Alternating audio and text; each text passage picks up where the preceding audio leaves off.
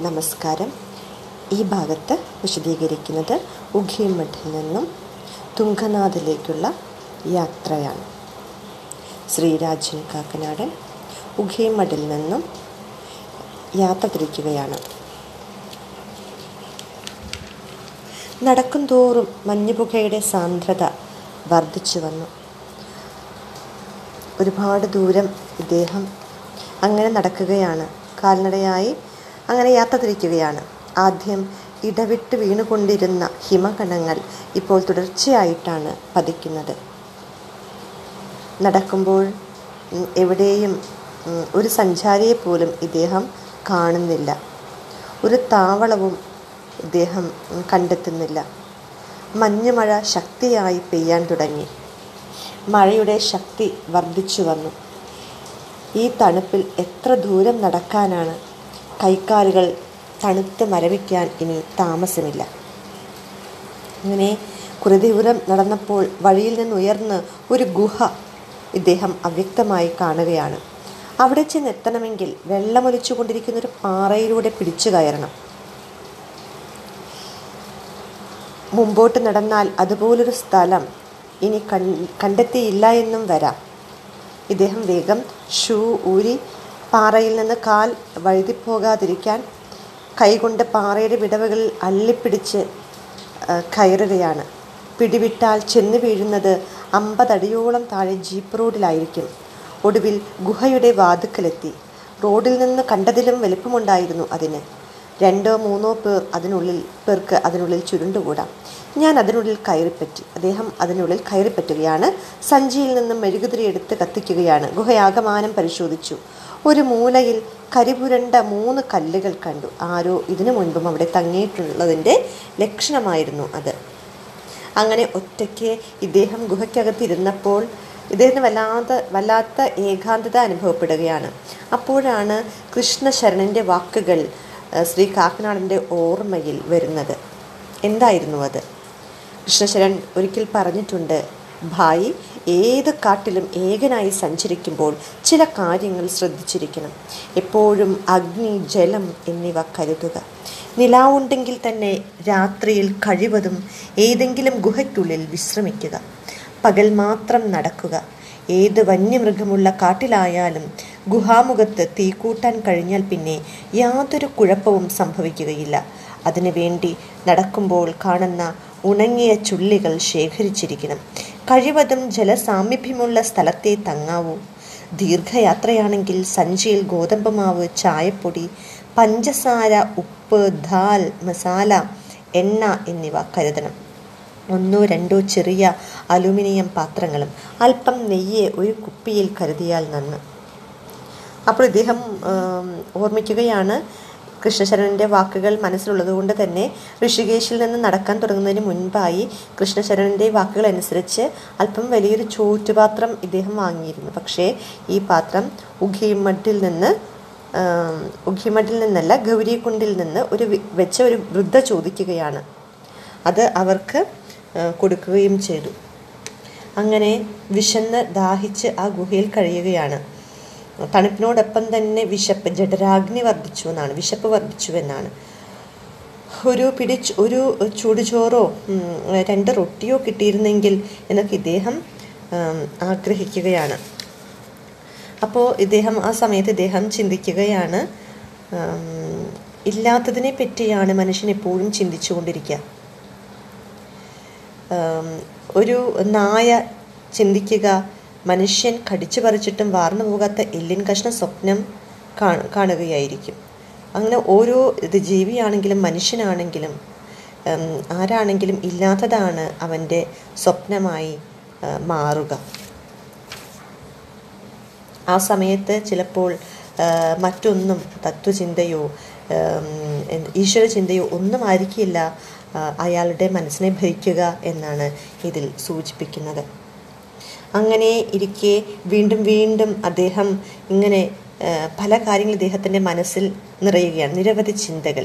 ജനനത്തെക്കുറിച്ച് മരണത്തെക്കുറിച്ച് ഞാനെന്ന ബോധത്തെക്കുറിച്ചൊക്കെ അഗാധമായ ചിന്തകൾ ഇദ്ദേഹത്തിന്റെ മനസ്സിലേക്ക് കടന്നു വരികയാണ്. അപ്പോൾ അദ്ദേഹം ഒരു വ്യക്തിയെ പറ്റി ചിന്തിക്കുന്നുണ്ട്. പൂനെയിൽ രജനീഷ് എന്ന പേരിൽ അറിയപ്പെടുന്ന ഒരു യോഗി വര്യനെ കുറിച്ച് അദ്ദേഹം ഇന്ത്യക്കാരനാണെങ്കിലും ശിഷ്യരിൽ അധികവും ധനികരായ വിദേശികളാണ്. അദ്ദേഹത്തിന്റെ പ്രായോഗിക ബുദ്ധിയെക്കുറിച്ചാണ് ഇവിടെ സൂചിപ്പിക്കുന്നത്. അപ്പോൾ രജനീഷ് പറയുകയുണ്ടായിരുന്നു എന്റെ അടുത്ത് പാവപ്പെട്ടവർ വന്നാൽ ഞാൻ അവരോട് പറയുക ധനികരായി തിരിച്ചു വരാനാണ്. കാരണം പാവപ്പെട്ടവന് മോക്ഷമല്ല ധനമാണ് വേണ്ടത്. ദരിദ്രനായിരിക്കുന്നിടത്തോളം അവന്റെ മോഹം ധനികനായി തീരുക എന്നതാണ്. ധനത്തിലുള്ള മോഹം മാറ്റാതെ വന്നാൽ യോഗം പഠിക്കാൻ സാധ്യമല്ല. ധനത്തിലുള്ള മോഹം ധനം കൊണ്ടേ മാറുകയുള്ളൂ. അങ്ങനെ പലതും ചിന്തിച്ച് ഇദ്ദേഹം വെളുക്കുന്നത് വരെ ആ ഗുഹയിൽ കഴിച്ചുകൂട്ടുകയാണ്. അങ്ങനെ പുലർച്ചെ എഴുന്നേറ്റ് താഴേക്ക് ഇറങ്ങിയപ്പോൾ പാറയിൽ ചവിട്ടി ബുദ്ധിമുട്ടായിരുന്നു താഴേക്ക് ഇറങ്ങാനായിട്ട്. അങ്ങനെ ഇറങ്ങിക്കഴിഞ്ഞപ്പോഴേക്കും ദാഹവും വിശപ്പും ഒക്കെ ഇദ്ദേഹത്തിന് അനുഭവപ്പെടുകയാണ്. അങ്ങനെ കുറേ ദൂരം നടന്നപ്പോൾ വഴിയരികിൽ ഒരു കണ്ട ആട്ടിടയ ബാലനോട് ഇദ്ദേഹം അവിടെ വല്ല സമീപത്ത് വല്ല ഗ്രാമവും ഉണ്ടോ എന്ന് അന്വേഷിക്കുകയാണ്. അപ്പോൾ രണ്ട് മൈലിനപ്പുറം ഒരു ഗ്രാമമുണ്ട് എന്ന് ഈ കുട്ടി പറഞ്ഞു കൊടുക്കുന്നു. അങ്ങനെ കുറേ ദൂരം നടന്നു കഴിഞ്ഞപ്പോൾ ആ ഗ്രാമം ഇദ്ദേഹം കണ്ടെത്തുകയാണ്. അവിടെ ചെറിയ വീടുകൾ കാണാൻ സാധിച്ചു. അപ്പോൾ അതിൽ നിന്ന് ഒരു വൃദ്ധനും ഒരു പെൺകുട്ടിയും വീടിന് വെളിയിൽ ഇറങ്ങി വന്നു എന്നാണ് അതിൽ എഴുതിയിരിക്കുന്നത്. അങ്ങനെ അവിടെ ഇദ്ദേഹത്തിനോട് ചോദിച്ച് വൃദ്ധൻ ഇദ്ദേഹത്തിനോട് ചോദിക്കുന്നുണ്ട് എവിടെ നിന്നാണ് ഫോറസ്റ്റ് ഡിപ്പാർട്ട്മെന്റിൽ നിന്നാണോ? എന്നൊക്കെ ചോദിക്കുന്നുണ്ട്. അതിന് മറുപടി പറയാതെ അവിടെ കണ്ട ചെറിയൊരു ഹനുമാൻ ക്ഷേത്രത്തിലേക്ക് ഇദ്ദേഹം നടക്കുകയാണ്. കരിങ്കൽ കൊണ്ടാണ് അത് പണിതിരിക്കുന്നത്. അങ്ങനെ ക്ഷേത്രത്തിലേക്ക് നടന്ന് അവിടെ ഉം, അവിടെ ഹനുമാനെ നമസ്കരിച്ച് തിരിച്ചു വന്നപ്പോഴേക്കും വൃദ്ധൻ അങ്ങോട്ട് ഇരിക്കാനായിട്ട് വീട്ടിൽ കയറി ഇരിക്കാനും ഭക്ഷണം കഴിച്ചിട്ട് പോകാമെന്നും പറഞ്ഞ് ഇദ്ദേഹത്തെ ക്ഷണിക്കുകയാണ്. അങ്ങനെ ഇരുന്ന് ഇത് വൃദ്ധനുമായിട്ടുള്ള സംഭാഷണമാണ് പറയുന്നത്. ഈ ഗ്രാമത്തിന്റെ പേരെന്താണെന്ന് ഇദ്ദേഹത്തോട് വൃദ്ധനോട് ചോദിക്കുകയാണ്. അപ്പോൾ ഹനുമാൻ ഘട്ട് എന്നാണ് വൃദ്ധൻ പറയുന്നത്. ഈ ഗ്രാമത്തിന്റെ പേര്. എന്നിട്ട് അദ്ദേഹം പുഴ ചൂണ്ടിക്കാണിച്ചുകൊണ്ട് പറയുകയാണ് ആ കാണുന്ന പുഴയാണ് ഹനുമാൻ ഗംഗ. ആണ്ടിൽ രണ്ട് ദിവസം ഹനുമാൻ ജയന്തിക്കും രാമലീലയ്ക്കും സമീപത്തുള്ള ഗ്രാമങ്ങളിൽ നിന്നും ആൾക്കാർ ഇവിടെ സ്നാനം കഴിക്കാനെത്തും. ഈ ക്ഷേത്രം ഉഖിമഠ് ക്ഷേത്രത്തിലും പഴക്കം ചെന്നതാണ് എന്നാണ് പറയുന്നത്. എന്തായാലും വൃദ്ധനിൽ നിന്ന് തുങ്കനാഥിലേക്കുള്ള വഴിയെപ്പറ്റി മനസ്സിലാക്കാൻ പല സംഗതികളും മനസ്സിലാക്കാനായിട്ട് അദ്ദേഹത്തിന് സാധിച്ചു. തുങ്കനാഥിൽ എത്തണമെങ്കിൽ ഇനിയും രണ്ട് പകലോളം നടക്കണം എന്നാണ്. മാത്രമല്ല വഴിയിൽ ചിലപ്പോൾ ആരെയും കണ്ടുമുട്ടാൻ ഇട ഇല്ല എന്നും വരാം ഇടയായില്ല എന്നും വരാം. അങ്ങനെ അത് മനസ്സിലാക്കി ആ യാത്രയിൽ കഴിക്കാനുള്ള ഭക്ഷണവും കൂടി അവിടെ നിന്ന് റൊട്ടി കൂടി അവിടെ നിന്ന് പൊതിഞ്ഞ് പിടിച്ചിട്ടാണ് യാത്ര തിരി പിന്നീട് അങ്ങോട്ട് യാത്ര തിരിക്കുന്നത്. അങ്ങനെ ഒരുപാട് ദൂരം നടന്ന് സൂര്യൻ തലയ്ക്ക് മുകളിൽ എത്തിയപ്പോഴേക്കും ഏതാണ്ട് ഏഴ് കിലോമീറ്റർ ദൂരം അദ്ദേഹം അവിടെ നിന്ന് നടന്നു കഴിഞ്ഞു. ക്ഷീണം തോന്നിയപ്പോൾ ഒരു മരച്ചുവട്ടിൽ അദ്ദേഹം വിശ്രമിക്കുകയാണ്. മരച്ചുവട്ടിൽ വിശ്രമിച്ച് റൊട്ടി കഴിച്ച് വിശ്രമിച്ച് അങ്ങനെ അറിയാതെ അദ്ദേഹം ഉറങ്ങിപ്പോവുകയാണ്. ഞെട്ടി ഉണർന്നപ്പോൾ ശക്തിയായി മഴ പെയ്യുന്നുണ്ടായിരുന്നു. മൂടൽമഞ്ഞ് അന്തരീക്ഷത്തിൽ വ്യാപിച്ചു തുടങ്ങി. നിമിഷങ്ങൾക്ക് മുമ്പ് കത്തിജ്വലിച്ചുകൊണ്ടിരുന്ന സൂര്യന്റെ ഒരു കണിക പോലും കാണാനില്ല. വേഗം തന്നെ ഇദ്ദേഹം തോളിൽ സഞ്ചിയും തോളിൽ തൂക്കി അവിടെ നിന്ന് യാത്ര തിരിച്ചു. മൂടൽമഞ്ഞ് കൊണ്ട് ആകെ അന്തരീക്ഷം ആകെ മൂടിയിരുന്നു. നടക്കാനായിട്ട് അദ്ദേഹത്തിന് നടക്കാൻ ബുദ്ധിമുട്ട് നേരിട്ടു. കാരണം ആ വഴി തീരെ സഞ്ചാരയോഗ്യമായി അദ്ദേഹത്തിന് തോന്നിയില്ല. പക്ഷേ മുന്നോട്ട് തന്നെ അദ്ദേഹം നീങ്ങുകയാണ്. അപ്പോൾ വെള്ളം കുത്തി ഒലിച്ച് കൊണ്ടിരിക്കുന്ന ഒരു വെള്ളച്ചാട്ടിന് മുന്നിലേക്കാണ് അദ്ദേഹം എത്തിച്ചേർന്നത്. അതിന്റെ ഭാഗത്തായിട്ട് ഒരു ഭാഗത്തായിട്ട് ഒരു പാറ കാണുകയാണ്. മറ്റൊരു വഴിയുമില്ലാത്തത് കൊണ്ട് ആ പാറയിൽ അദ്ദേഹം പിടിച്ച് മുകളിലേക്ക് കയറുകയാണ്. മുകളിലേക്ക് കയറിയാൽ വെള്ള വെള്ളച്ചാട്ടത്തെ ഒഴിവാക്കി മുകൾ തട്ടിലെത്താം. തെന്നി വീണാൽ പതിക്കുന്നത് എട്ടടി താഴെ പാറയിലായിരിക്കും.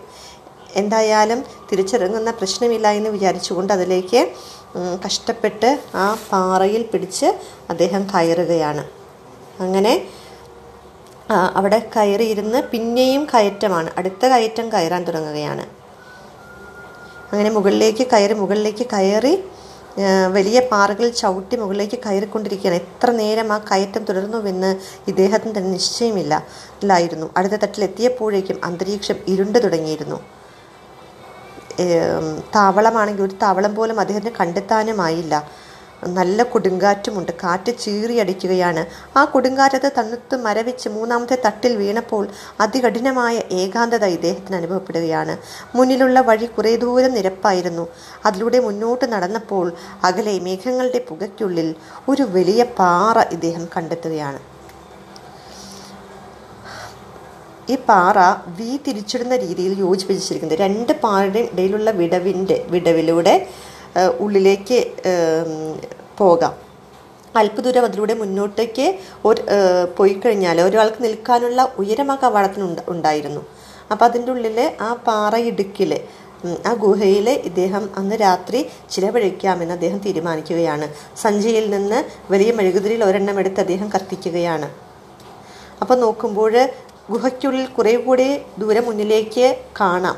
ഉള്ളിലേക്ക് ഇടുങ്ങിടുങ്ങി പോകുന്നു വഴി. ഗുഹ അങ്ങനെ ഉള്ളിലേക്ക് വീണ്ടും നീണ്ടു നീണ്ടു കിടക്കുകയാണ്. ഇനിയും അത് നീണ്ടു നീണ്ടു പോകാൻ സാധ്യതയുണ്ട്.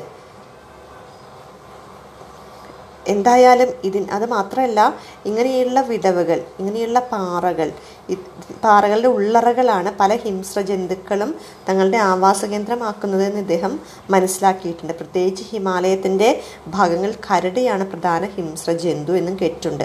അപ്പോൾ ചിലപ്പോൾ ഇതിന്റെ ഉള്ളിൽ കരടി പതിയിരിക്കാനും മതി. അപ്പം എന്തായാലും അതിന്റെ ഉള്ളിലേക്ക് അധികം നടക്കുന്നത് ബുദ്ധിയല്ല എന്ന് ഇദ്ദേഹത്തിന് തോന്നുകയാണ്. ഇരുട്ടി തുടങ്ങിയിരിക്കുന്ന സ്ഥിതിക്ക് മറ്റൊരു താവളം തേടിപ്പോകാനും നിവർത്തിയില്ല.